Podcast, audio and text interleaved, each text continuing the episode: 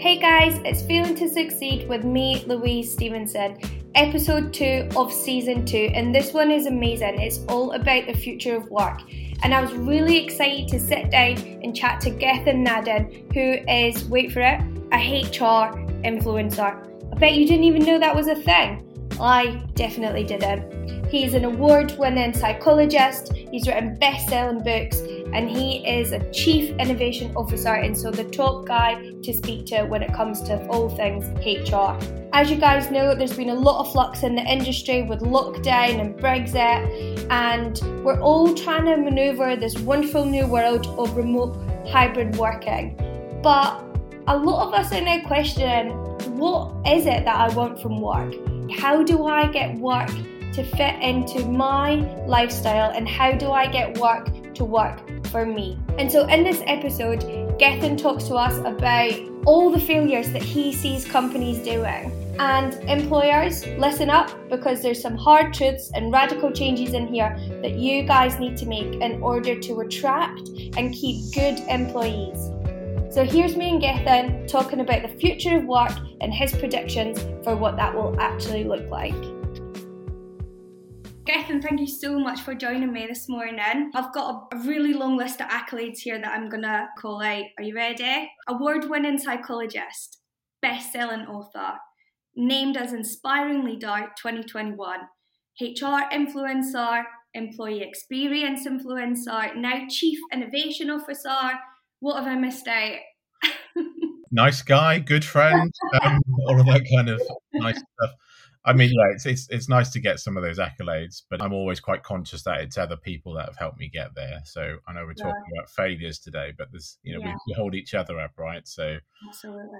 Yeah, I think the inspiring leader one, I think was the most recent one, is is really that means a lot to me because that was the customers I work with voted for that. So you know they're paying me to do work with them, yet they're voting oh um, for the impact that I had. So that, that means a lot. That's the ultimate, yeah. But before we get into all of that, I want to take it back for a bit because I can't imagine that when you were at school, you thought, you know what, when I grow up, I'm going to work in HR. I can't imagine that you was, Mum, at 12 years old, this is what I'm going to do. So where did it start? I'm not sure there's anyone in the world working in HR that was a, a six or seven year old child thinking, I really want to work in HR. I, I guess kind of just before university, it was really interested in kind of society society and why society operates in the way it does. So I focused a lot on sociology and English literature for, for A levels, and that was something that I was really interested in. But I also did art. By the time I did my A levels, I'd had two GCSEs in art. Art was really the thing that I was going to focus on, and I did my work experience with an animation company, and that was really what I wanted to do as a 16 year old. I really wanted oh. to be oh. an animator, and you know, back when video cameras weren't on a phone in your pocket and were quite expensive, my parents yeah, yeah cobbled together the money to get a second hand one, and I started making my own little animations in my bedroom as a 16 oh, wow. I love that. That sounds super interesting. Yeah and so um, and then through that met people like nick park and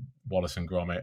I mean, I met them, plastic models, but I met them. Um, Amazing. So that was really what I wanted to do. And so when I was heading towards going to university, I was considering art college, and then just basically slightly pivoted. Didn't get the results I expected to get. Was looking at journalism, but my my fallback was psychology. And so my, my theory was wherever there's people in the world, there's going to be a need for psychology. So if I did that, that was kind of a good place for me to be in. And so would you say then that that's kind of that was your first failure, if you like, in your career that you didn't actually pursue the career that you thought you were going to pursue it. Yeah.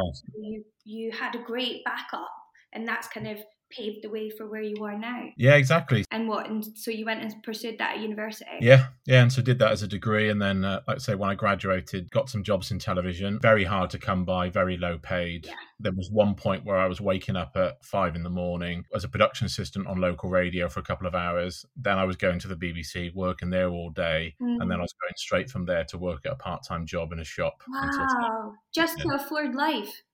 Well, just because it was, I needed the money, and uh, some of those jobs just didn't pay very much. One of them was kind of voluntary, just to get the experience, and yeah, so, um, and then it got to the point where I'd had a television idea picked up by BBC Three. Okay. And the, the television idea was called uh, Wish You Were Her. And it was my idea of taking happily married husbands and wives and finding the childhood sweetheart they didn't marry, getting the husband and the childhood sweetheart to live together. Oh, that is dark, boy. And, that uh, is dark. Yeah. And this is kind of pre Love is Blind, pre Love Island. So there was nothing really like this. But they felt it was too much like Wife Swap, which was really popular at the time. Oh, right, of course. Yeah, yeah. Um, but they were- but they were interested in it. But BBC Three did some rounding cuts, and it didn't make it, and uh, I was out of work. I then got offered a job working on a program for an American company that was coming over to the UK to make a kind of cookery and gardening program, and that, that kind of fell through as well. So yeah, we kind of had this point where I was out of work for three months. I started to feel like that was really affecting my confidence. There were a couple of times where I was go out into the city centre having not been working for months on end and felt really conscious about being around people. Like I really felt Mhm. like it was starting to affect almost my personality by not working. But TV is so fickle like that. You you're in one minute and then drop the next. It's such a difficult industry, and there's no rhyme or reason to it half the time. It's a Yeah. lot of it is Well, luck. This television program, the, the presenter was Martha Stewart, the kind of Oh, right, okay. American TV presenter. So the reason why the show didn't go ahead was because she was indicted for fraud and so was put in prison, so it didn't come across to the UK. Um, wow, I love this. this is, these are very extreme situations here. yeah. And so this, and so that was kind of probably the second failure. Was then it was you know a couple of these TV jobs had fallen through, and I needed to get a job, and so I applied for a, a kind of temping job and got a Mhm. full time job in pensions admin. And I remember Right. having a conversation with my dad where he's like, "You either keep focusing on the television stuff, or you make this work." And I took a few days holiday and would do little bits of television work for like adverts and things. But it just got to the point where I just had to kind of I needed to make a decision like, do I make this work or do I keep trying to get the television stuff? And I decided to try and make it work. You know, there's a couple of different pivots here where things went wrong and I guess I just tried to make whatever the next option was work for me, which I guess most Exactly. But this is what the whole point is. It's when these doors we feel are closed on us, it's where is the opportunity? What is that window that's open that we can climb through and scramble and actually make something work out of, I guess, something that we felt ended, you know? I guess life finds a way, right? It's it's not Yeah. cliche to say it. I guess when you talk about resilience, it's about you get those knocks and it's like, well, how do I carry on? And I think if you look at Steve Jobs' address, I think it's to Harvard University, you can see it on YouTube. He talks about how when you look back over your life, you can join the dots and you can't imagine life turning out a different way.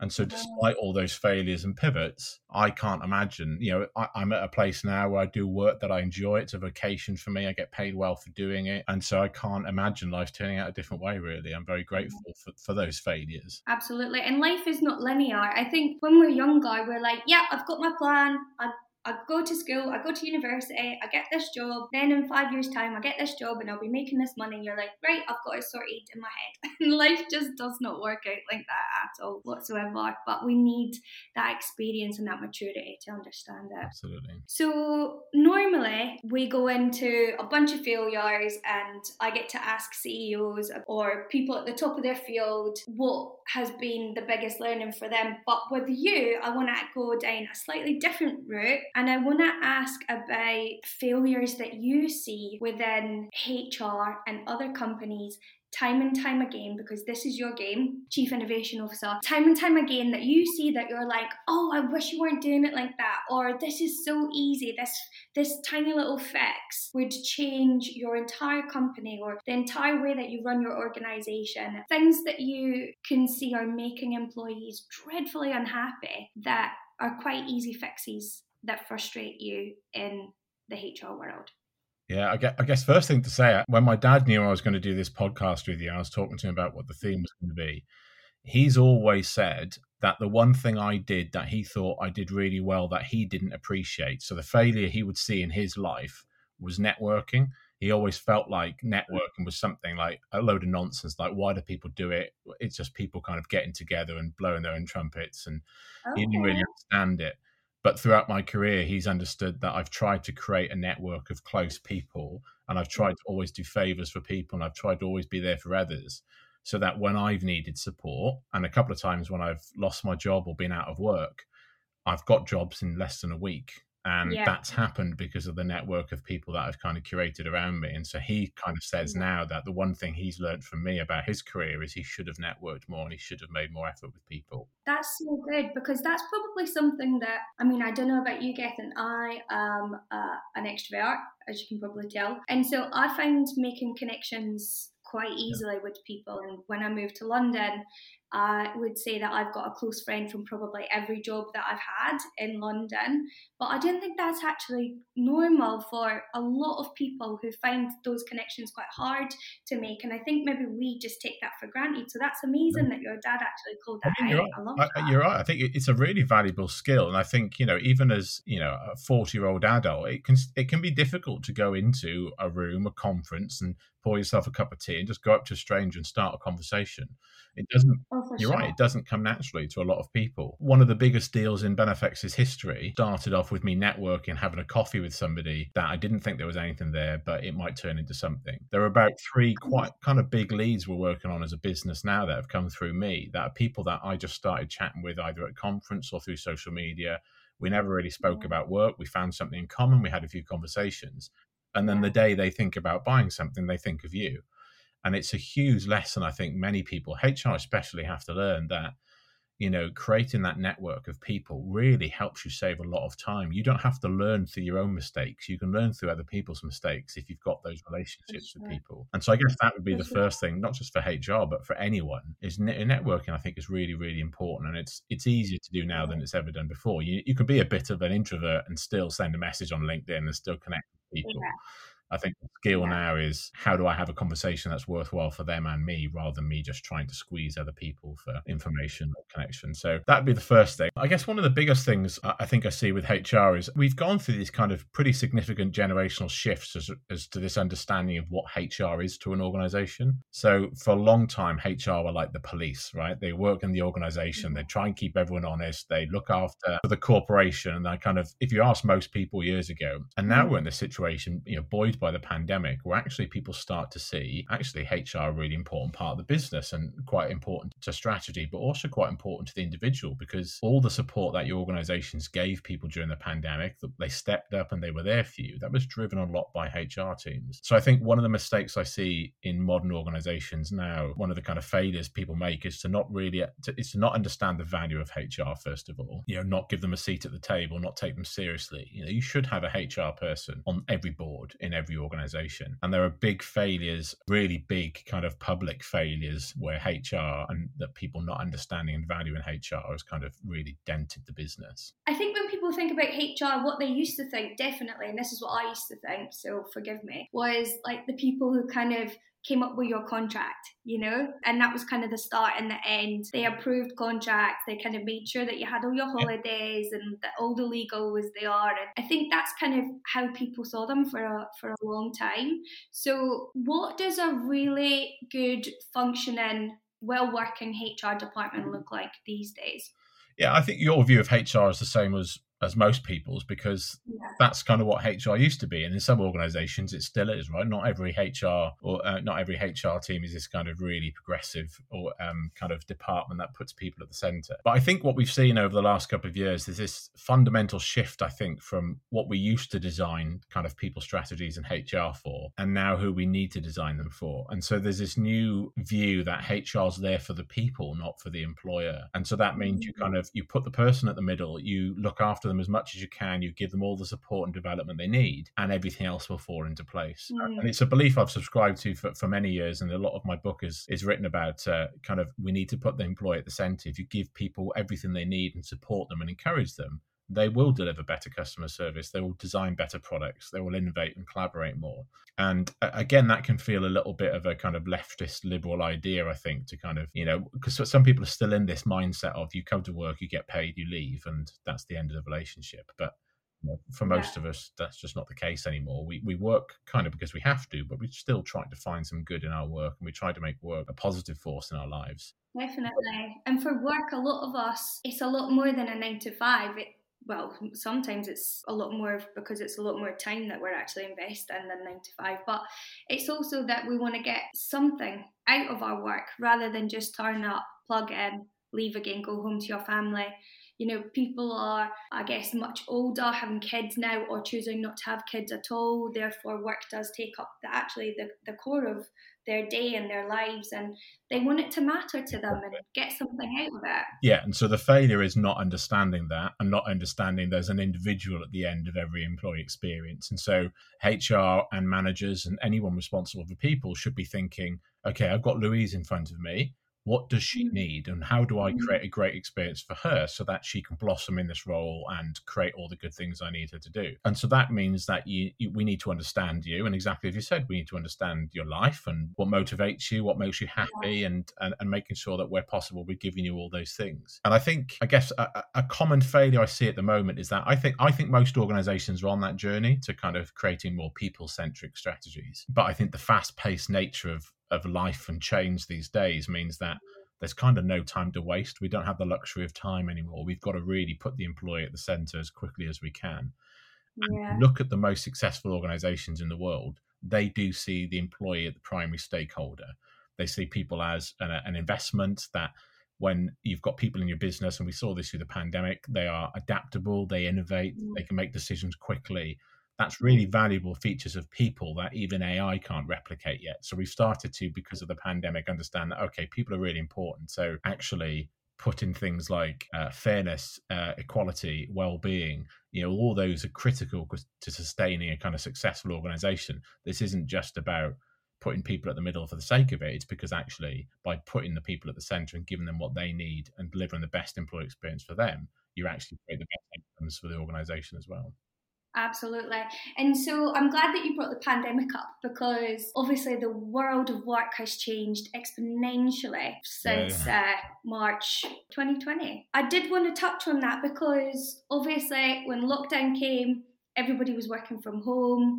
Well, who could work from home was working from home, and we had our essential workers. But the world of work has changed so much that now that we are not in a lockdown anymore and it's post pandemic, I would say we're coming out of it at least. The big shift that I see is that employees want completely different things from their job. And the employers who are willing to be flexible and move with that are keeping the good talent and the employers who want to stick to how it was before are actually losing a lot of talent. Is that what, what you're seeing as well, Gethin? Yeah, absolutely. I think you know the, the, pandemic has accelerated many trends that were already coming. I don't think it's really changed much uh, for anyone that's been paying attention.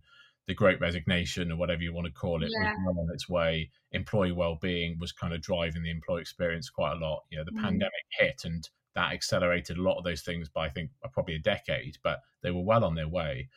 Um, but I think the pandemic also accelerated this big trend, um, and that's kind of our attitude to each other and the earth. Employees experienced a number of generation defining events in just the last couple of years. And I think when you look at the under 40s working for anyone who's listening to this podcast, which is around half of the employee base in most organizations, mm. they've been subject to the sharp end of this pandemic and the associated recession and they've been more likely to suffer financial stress or lose their jobs entirely during the pandemic.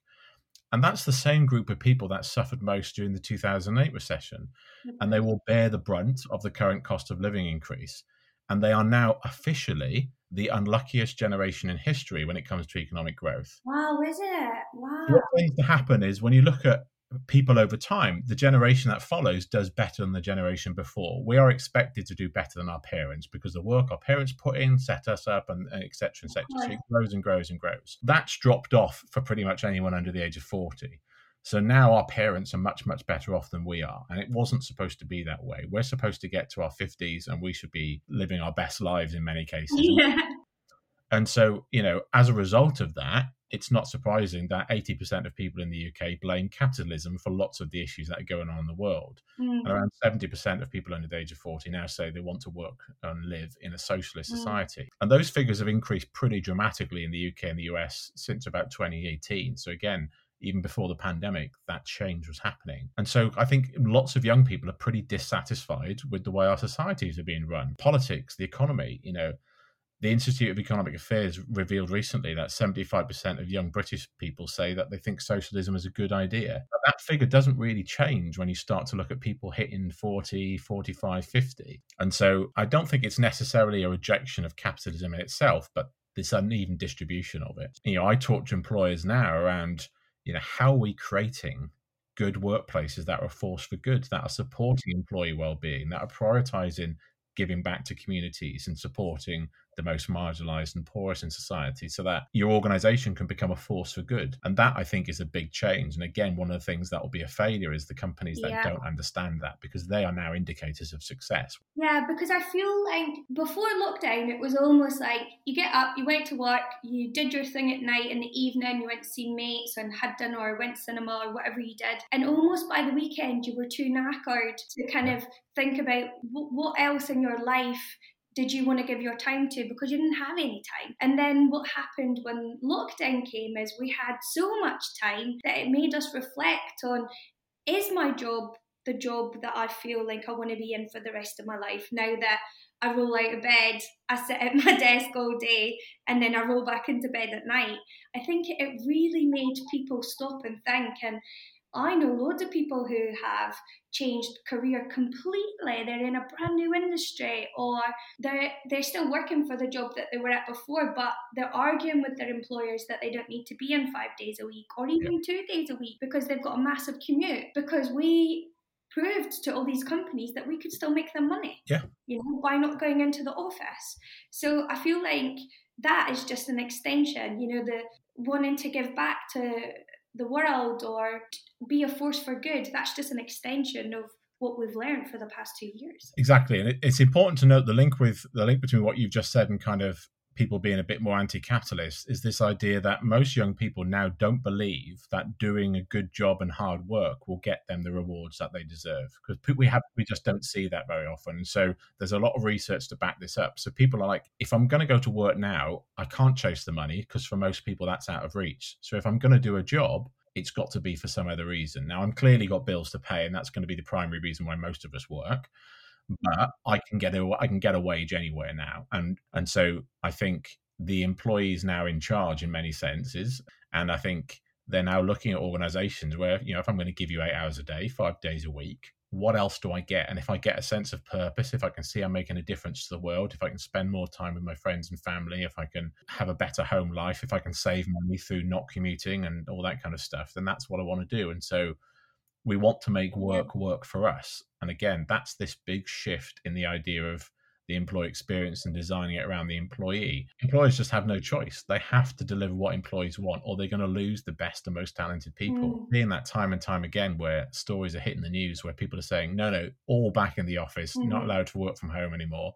And people are saying, do you know what? This job's not for me. I'm leaving. And that's a big mistake. That we talk about failures. There's loads of examples I've seen of exactly. companies doing that, and what a massive failure to lose so many talented. I saw one company told me recently they told all the developers to come back to work, told them we weren't allowed to hybrid work anymore, and ten percent of them quit the same day.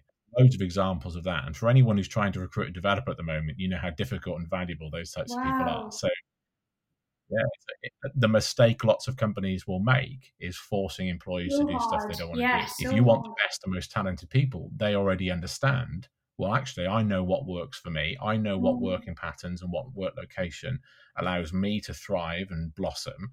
So if you don't understand that, I'm just going to go and find somebody who will. And the chances of finding somebody that will are very high at the moment and it's this idea of trust as well isn't it? Because it's almost like we've we've proved to you that we can do it but you still don't trust us that we're going to put the hours yeah. in and that we're actually going to make it work for you and for me because now i just want work life balance. So a massive failure i think of these companies is the lack of trust. Trust underpins so much of what we do. You can't succeed with employee well-being at work without trust. Trust is a, a primary factor if not the driving factor of the employee experience. And for a long time you're right we've just never trusted people. And I think the pandemic has been a huge experiment in trust. And yeah, guess what? No shit, we can trust people, and most people won't abuse it. They'll get on with their work. We even have to look even before the pandemic started. Some of the world's largest pieces of research looking into trust globally. They had one group of experimenters who um, researchers who dropped 17,000 purses and wallets with cash in them all around the world in shopping malls and train stations to see what people did.